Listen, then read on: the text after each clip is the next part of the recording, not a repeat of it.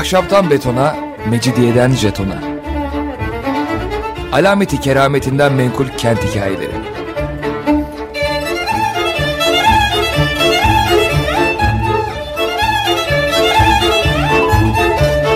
Hazırlayan ve sunan Pınar Erkan.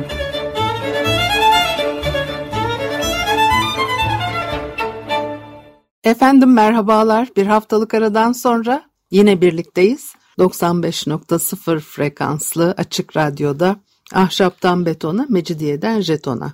Tam şu anda başlamış bulunmakta. Anlatıcınız ben Pınar Erkan. Elektronik posta adresim pinarerkan et yahoo.co.uk Bugün ne yapacağım? Bugün e, Hüseyin Rahmi Gürpınar'ın yangınlarla ilgili 1919 senesinde yazdığı yazıları size olduğu gibi aktarmak istiyorum. Günümüze çok benzeyen noktalara temas ettiğini göreceğimizi düşünüyorum. Bunun için aynen olduğu gibi aktarmak niyetindeyim. Hem de geçmiş yüzyılın sonunda ve 20. yüzyılın başında yangınlar İstanbul'un en büyük felaketleri arasındaydı. Patlıcan e, yangınları e, dedikleri artık biraz geçtik Ağustos ayında daha çok kızartmalardan doğan yangınlar İstanbul'u mahalle mahalle bitiriyordu. E, biraz 1919 senesinde biraz bu yangınlardan söz ediyor Hüseyin Rahmi ve alınan önlemler niye etkili niye etkisiz onlardan söz ediyor. Halbuki memleket bütün 19. yüzyılı İstanbul ahalisi için bu yangınlarla uğraşmakla geçirdi. Ama yine de çok etkili bir sonuç alınamadığı anlaşılıyor. Yandık yanıyoruz diyor. Daima yanıyoruz. İçimizde yangın, dışımızda yangın. Bağırlarımız yandı, tahammüllerimiz yandı. Aman Allah'ım ateşten, kandan, ahu eminden rızkımızı kes artık. Bayram tatiliyle susan gazetelerimizin ağızları memlekete bir siyasi şahamet eleştirmek için açıldı. Teşvikiye'de ateş birçok ailelerin bayramını kutlarken bir gün sonra hemen birbirine yakın saatlerde çıkmak için iki yangının birlikte anlaştığına şahit olduk. Her şey gibi doğal afetlerin de aleyhimize birleştiğine inanalım mı? Bu ne anlaşılmaz kaderin bir cilvesidir. Sanki üzerimize bir şahamet kuluçkası çökmüş, her gün bir başka dert doğuruyor. Bunlar ekseriya aynı sebeplerin doğurduğu illetlerdir. Fakat biz uslanmasını bilmiyoruz. Her şey bize kaza şeklinde görünüyor. Kazaya karşı da rızadan başka gösterecek bir tedbirimiz yok. Batılıların bizi suçladıkları tevekkülüyle iş olacağına varır deyip bekliyoruz. Afat gelmeden önce ona karşı bir tedbir almıyoruz. Geldikten sonra da iki kollarımızı iki yanımızdan sarkıtıyor, halkın bağışlarına başvuruyor, bir miktar para topluyor, bununla da ne yapılacağını, ne yapabileceğimizi bilmiyoruz. Dün yanan, bugün ateşten çıkana para yardımı yapıyoruz. Beş on ayrı kimseyi bir tarafa bırakalım, kimsenin kimseye yardım edecek hali kalmadı. Bu yeterli değildir şekil olarak da durumu gereğince de ateşe mahkum olan öteki mahallelerimizi kurtarmayı düşünelim. Bu görünür kazalara karşı ilgisiz kalmayalım. Derin ve kötü düşünmekten ürkmeyelim. Şimdiye kadar geçirdiğimiz tecrübelere bakarak geriye kalan İstanbul'un kötü saatleri gelince parça parça yanarak kül olma mahkumiyetine böyle tevekkülle razı mı olacağız? Bugün kara gümrüğün başına gelenin yarın Cibali tarafına çıkması olanağı bizi niçin meraka düşürmüyor? Bir kabak kızartmasıyla 80 mahallenin birden parlayarak kül yığınına dönüşmesine o kadar alıştık ki buna bir de gün doğusu rüzgarı eklenince meydana gelecek yangın zararlarına karşı artık bir diyeceğimiz kalmıyor. Her belayı kaderden biliyoruz. Susuyor, bir çare aramakla kendimizi ödevli görüyoruz. Tevekkülün bu çeşidi bize mahsus sosyal bir hastalıktır. Bir yüzyıldan fazla bir zamandan beridir hasta adam hastalığıyla isimlendirilerek anılıyorduk. Bize bunu şakadan bir söz sanarak siyasi bir ölümü hiç aklımıza getirmedik. Derdimize derman aramak için bize müthiş bir ihtardı. Nihayet işte şimdi ameliyat masasına uzattılar. Öyle uzuvlarımızı budamaya kalkışıyorlar ki Kesip biçtikten sonra bizim için yaşamanın artık olanaksız olduğunu anlıyoruz. Ama yapılacak tedavilerin zamanını geçirdik. Şimdi ünlü bir atasözümüzün hükmü içinde kıvranıyoruz. Elden vefa, zehirden şifa.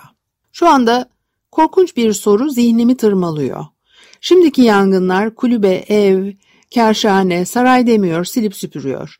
Şehrimizin şimdiye kadar ateşten kurtulabilen ahşap kısımları yine geçen günkü gibi rüzgarlı bir havada kabak, patlıcan, balık her neyse kızartılacak sakar bir elin uğursuzluğuna kurban mı edilecek?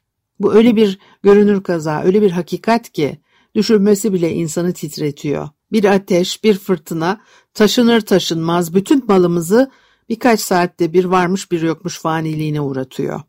Etraftan birkaç vah vah sözü, belediyeden bilmem kaç yüz ekmek dağıtımı, gazetelerde 36 puntoluk tehlikeli yangın sözüyle birleştirilmiş iki kelime altında bir müstecabi dua. Sonra nasıl yandı, kaç ev yandı, birbirlerini tutmayan birkaç üzücü detay, orada bulunan kimselerin her zamanki adları ve sıfatları, rüzgarın şiddetle esişinden, sokakların dar, evlerin tahta, eski ve birbirine bitişik olmasından, suyun azlığından şikayetler değil mi? Evlerin ahşap olmasıyla 19. yüzyıl boyu uğraştılar. Ben burada araya giriyorum bunlar benim sözlerim. 19. yüzyıl boyunca sürekli kanun çıkarttılar. Kagiri kullanılsın diye teşvik ettiler. Yasalar çıkardılar. Ama bunların hiçbirisinin yeterince etkili olmadığı çok net bir şekilde anlaşılıyor ki Hüseyin Rahmi 1919 senesinde e, bu yazıyı yazıyor. Ve diyor ki bunlar o kadar heybetle tekrarlanan şeylerdir ki adeta bir çeşit merasim gibi bugün meydana gelen bu büyük yangının yerine gazete koleksiyonunu açarak iki sene önceki bir yangının hakkındaki yazıyı okursanız yine bugün verilen bilgiyle karşılaşırsınız. Çok kısa aralarla halkımızın başında esen bu müthiş afetin şiddetini azaltmak için çıkmadan önce bazı tedbirlerin alınması düşünülemez mi? Şu yukarıda saydığımız gelenekler içinde yangının çıkışına kadar o kadar alışmışız ki bunu adeta dolu, kar, yağmur, yıldırım, zelzele gibi doğal bir hal sanıyoruz. Ateş bir kere söndükten sonra bir daha parlayacağını aklımıza getirmeyecek bir düşünceye dalıp gidiyoruz. Her yıl hemen aynı şekilde tekrarlanan bu müthiş afete karşı yine aynı şekilde hareketten başka yapılacak bir şey yok mudur? Her tarafı ateşler sardıktan sonra alevlerin önünde ellerimizi uğuşturmaktan ne çıkar? Bundan hiçbir tarafa hiçbir idareye bir sorumluluk düşmez mi? Bu sorumluluğun birkaç noktaya dokunduğunu, yani ait olmasını ve bir muhatabı olduğunu kabul etmeliyiz. Yan yana tamamıyla bitemeyen İstanbul'umuzda henüz ahşap ve eski evleri bitişik sokakları dar, bunun içinde yangına elverişli mahalleler vardır. Bunların ortadan kalkması için ocakta tavayı devirecek uğursuz bir elin hareketiyle, çıldırmış bir havanın yardımını mı bekliyoruz? Her yangında mal yanıyor, can yanıyor. Bu zor sorunu halletmek için yalnız ateşi hakem tayin edip durdurmamalıyız. Sonra geçmiş zamanlarla kıyaslıyor. Tarihin kaydettiği büyük yangınları e, incelemeye girişirsek meşrutiyetimizden evvel yılda birkaç defa Hocapaşa, Beyoğlu yangınları çıkmadığını görürüz. Meşrutiyetle birlikte bu yangın afeti üzerimize bu kadar sık ve şiddetle neden musallat oldu? Kaç yüzyıldan beridir evlerimizin yapılış tarzı, sokaklarımızın darlığı, iklim gereği esen rüzgarların esişi hep aynı değil mi diyor. Burada çok ciddi tabii farklar var. Nüfus artışı var, başka şeyler var ama Hüseyin Rahmi'nin işaret etmek istediği nokta ayrı bir nokta. Önceki padişahın 32 yıllık saltanatı müddetinde meydana gelen yangınların hepsini toplasak bir Fatih yangını etmez sanırım. Bu garip hali niçin dikkate almıyoruz? Kendi işlerimizde olduğu gibi bunda da manevi bir hikmet görmekle yetinmeyelim. Bu işi iyice araştıralım. Meşrutiyetten sonraki yangınların çokça meydana çıkması ve hemen yayılması sebeplerini arayarak, acele olarak, olanağını düşünülebilecek tedbirden ikinci makalemde söz edeceğim demiş. Bir müzik arası verelim, ondan sonra ikinci makaleden de biraz söz edelim. Efendim Açık Radyo'da ahşaptan betona, mecidiyeden jetona devam ediyor. Haliyle Pınar Erkan'ı dinlemektesiniz. Hüseyin Rahmi'nin 9 Temmuz 1919 tarihinde İktam gazetesinde yayınlanmış olan Yangınlar ve Kayıtsızlıklarımız başlıklı yazısını e, aktardım size. Şimdi de devamını aktaracağım. İkinci bir e, makale bu başlık altında bu ikinci makaledir diye kendi söylüyor. Birinci de meşrutiyetle beraber niçin yangınların çoğaldığını ve genişlediğini açıklamaya söz vermiştim. Sayı olarak eski yangınlarla şimdikiler arasındaki nispet nedir? Bendenize kalırsa büyük bir fark olmamalı. Eskiden yangınlar birkaç ev yandıktan sonra hemen söndürülürdü. Şimdikilerin en küçüğü 40-50 binayı yalayıp süpürmedikçe bastırılamıyor. İşte fark burada. Evvelden 50 ev, çeşitli mahallelerde ve zamanlarda başka başka yangınların çıkışıyla yanıp biterken, şimdi bir yangınla memleketin varlığından silindiğini görüyoruz. Eğer Sultan Hamit devrinde yangınlar bu şimdiki kadar çıkmış ve devam etmiş olsaydı, İstanbul şehri yerinde büyük bir virane kalmış olurdu. Sorun, tutuşan mahallelerin eskisi gibi çabuk bastırılmasıyla değişiyor. Meşrutiyet devrinde memleketi yarı yarıya harap eden yangın ateşinin sebep ve illetini burada aramalı. Bu hal İttihat hükümetini de biraz şaşırtmıştı. Bundan kendi hükümetlerine bir uğursuzluk isnat ettirmemek için çoğunluk ve dehşetle çıkan yangınları halktan ellerinden geldiği kadar gizlemek yolunu tuttular. 8-10 evin yanması hiç hesaba katılmaz. Yangın 80-90'ı geçince sansür bunun gazetelerde ancak 8'inin 10'unun yazılmasına izin verirdi. Bekçilerin gece sokaklarda yangın var diye bağırmaları meşrutiyetin bir yeniliği olarak yasaklandı. Yangınlar vaktinde duyulmaz, bazen çıkışından çok sonra haber alınırdı. Evvelce bekçi yanan mahallenin adını o gür sesiyle etrafa ilan eder, o semtte akraba tanıdıkları bulunanlar hemen dakikasında potinlerini ayaklarına çekerek imdada koşarlardı. Sokaklarda bekçilerin yangın bağırmalarında uygarlığa leke getirecek bir kötülük varsa, bunun yerine başka bir ilan usulü temin edildikten sonra eskisi yasaklanır. Merkezlere telefonlarla çıkacak yangın haberlerinden derin uykuda bulunan mahalle halkının ne haberi olur? İstanbul'un Türklerle doluşundan yani yüzyıllardan beri adet olan bir usulün devamındaki hikmeti göz önüne alırsak işte böyle oluruz. Yine tekrar ediyorum eski usuller yerlerine daha faydalı yenileri getirilmek koşuluyla kaldırılabilir. Yerini boş bırakmak üzere ve daha fenası bir takım kötü hallere mahal verecek şekilde eskiyi bırakmakta zarar belki de felaket vardır. Evvelce hazin hazin memleketin ufuklarında yangın topları inlerken sokak köpekleri bekçilere öncülük vazifesini yaparak hemen ilana katılırlardı. Onların itfaiye borularının ahengine dahil ne kadar yanık ve hesaplı bir ulumaları vardı. Daha sonra bekçilerin senelerden beri mahalle adlarını şiveleri bakımından ifadeye yatmayan bağırmalarıyla yangın varları bu orkestrayı dem tutardı ve yangının da bir şiiriyeti olurdu. Sokaklarda alev renkli gömlekleri, ellerinde kargılarıyla geçen köşklülere uğurlar ola diyenler yangının semtini öğrenirler. Bir anda bütün İstanbul ateşten haber alırdı. Her mahallenin tulumbası kalkar, önde fenercisi, yanda hortumcusu, arkada beygir üstünde eli kırbaçlı reisi, başlarında mendiller dolanmış, hafif don, gömlek, göğüs göbek meydanda bir alay bağları çıplak, şallak mallak, pür neşe ve heves, yaman kaçar kadırgalı narasıyla sokakları çınlatarak yangın yerine uçarlar, sandık sandığa yapıştıkça birbirine çatarlar, ah evet ne yazık ki bazen kafa göz yararlardı. Hiç kuşku yok ki bu mahalle beylerinin bir inzibat ve düzene büyük bir disipline ihtiyaçları vardı. Fakat o külhanilik, o haşarılıklarıyla beraber ne kadar iş gördükleri bugün anlaşılıyor. Eski yangınların çabuk söndürülmesi için her semtten ve hele yakın yerlerden hemen akın eden bu sandıkların büyük faydaları görüldüğüne inanıyorum. Bu mahalle tulumbacıları eğitim görseler ve sandıkları son sistemlere göre düzenlenseydi, İstanbul'un bağrı böyle kavrula kalmazdı.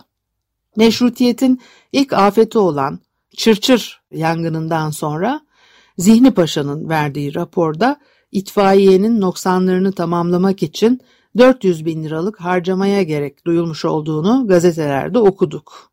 Vaktiyle bu parayı gerektiği şekilde harcayarak mahalle tulumbacılığı teşkilatına da önem verilseydi, memleket bu yangın sefaletlerinin onda birine uğramazdı. Madem ki şehrimizin birçok yeri hala yangın memleketidir, ona göre davranmamız lazımdı. 400 bin lira haince ihmal edildikten sonra modası geçmiş diye eski tulumbacıların da canını okudular. Artık olan oldu diyelim. Fakat ateşler hala devam ediyor. Şehrin son mahallelerinde çıkması muhtemel görünen yangınların yakıp yıkmaları felaketine karşı bırakmayalım. Yangınlarla bizim milli icraatımızı beklemek için insaf yok. Felaketin çıkmasına sert bir rüzgarla bir kıvılcım yetiyor. Yarın şiddetli bir rüzgar esmeyeceğini bize kim söyleyebilir? Belli değil. Bize zarar vermeye devam eden talihimizin bugünlerde bir kıvılcımı sıçratmakta pek çalışkan davranacağını da biliyoruz. Dar sokaklarımızın düzenlenmesini yangın adındaki o dehşetli mühendisin eline mi bırakacağız? Evleri sık ve tahtadan yapılmış bu dar sokaklı mahallelerin hemen ansızın genişletilmesi ve düzeltilmesi mümkün değil. Fakat şimdilik birkaç yüz evde bir aralarını açarak bunları bölümlere ayırmak olanak dışı mı? Bu da bir külfet ve masraf ise birkaç bin evin birden yanmasına nispeten gerek mal sahipleri ve gerek belediyeler için karlı bir iştir. Yangın sırasında kancalar, bombalarla yapılacak bir tedbirin şimdi daha fenni bir hesapla yapılması çok daha uygun olur.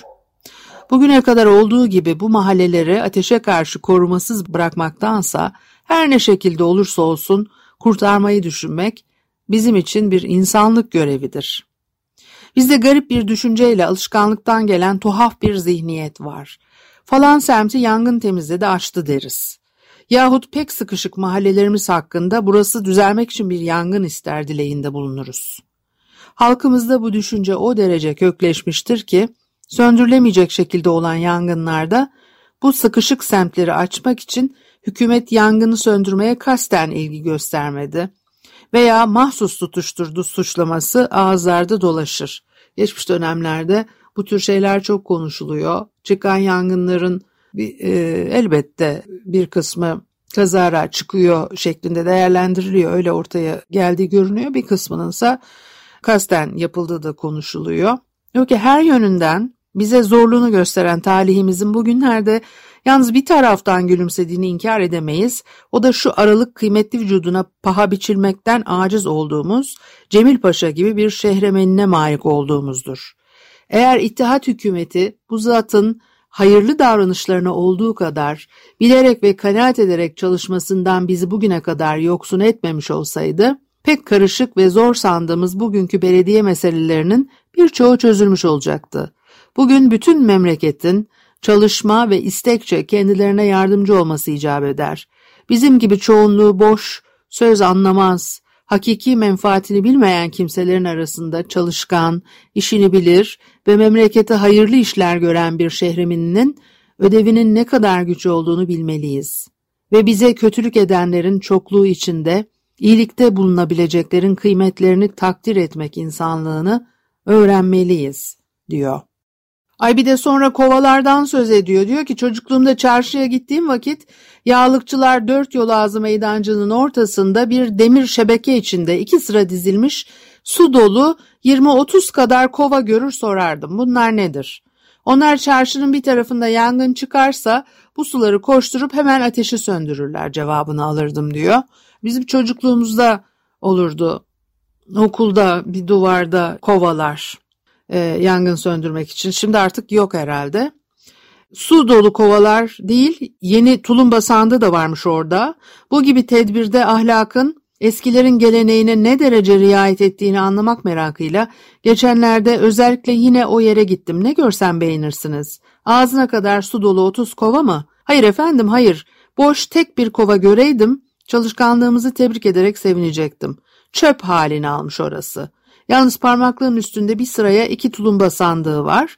Bohçacı kadınlar bunların üstünü mallarıyla sergi yeri yapmışlar. Aynı yerde kubbeye doğru hortum kangalları, borular, kancalar asılı. Bunların üzerinde yarım yüzyıllık zamanın örümcekleri sarkıyor. Üzülerek etrafıma bakındım. Onları aşıran hain elleri merak eden benimkilerden başka göz olmadığını anladım. Yeni hayat kurmak şöyle dursun, eskilerini berbat ettik diyor. Gerçekten de 1919 senesine ait yazılar bunlar. Hiç değişmiyor, hiçbir şey değişmiyor, hiç. İşte o aradaki dönemde bir çaba sarf edildi, bir takım şeyler daha farklı yapılsın. Böyle kadere teslimiyet anlayışıyla e, bir takım zevat gönlüne göre hareket edip davranırken geride kalanların ne yapalım mukadderat e, diyerek böyle e, lüzumsuz bir tevekkül içerisinde bulunmaları bu toplumun adeti geçmiş yüzyıllarda da böyle bir değişiklik olsun diye çaba harcayanların arkasından çok çirkin sözler ediliyor bugün. Ve onun yerine yine o eski lakaytlığa, tembelliğe, uyuşukluğa dönelim diye ellerinden geleni e, artlarında koymuyorlar maalesef. Geçmiş dönemle bu zamanları kıyaslamak açısından kıymetli olacağını düşündüm. Çok hareketli bir okuma olmadı tabii bu ama yine de kayda değer ve kıymetli buluyorum. Haftaya görüşene kadar hoşçakalın.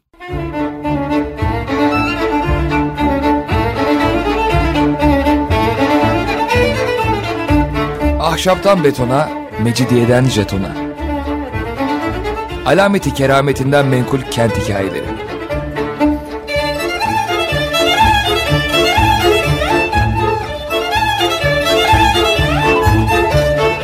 Hazırlayan ve sunan Pınar Erkan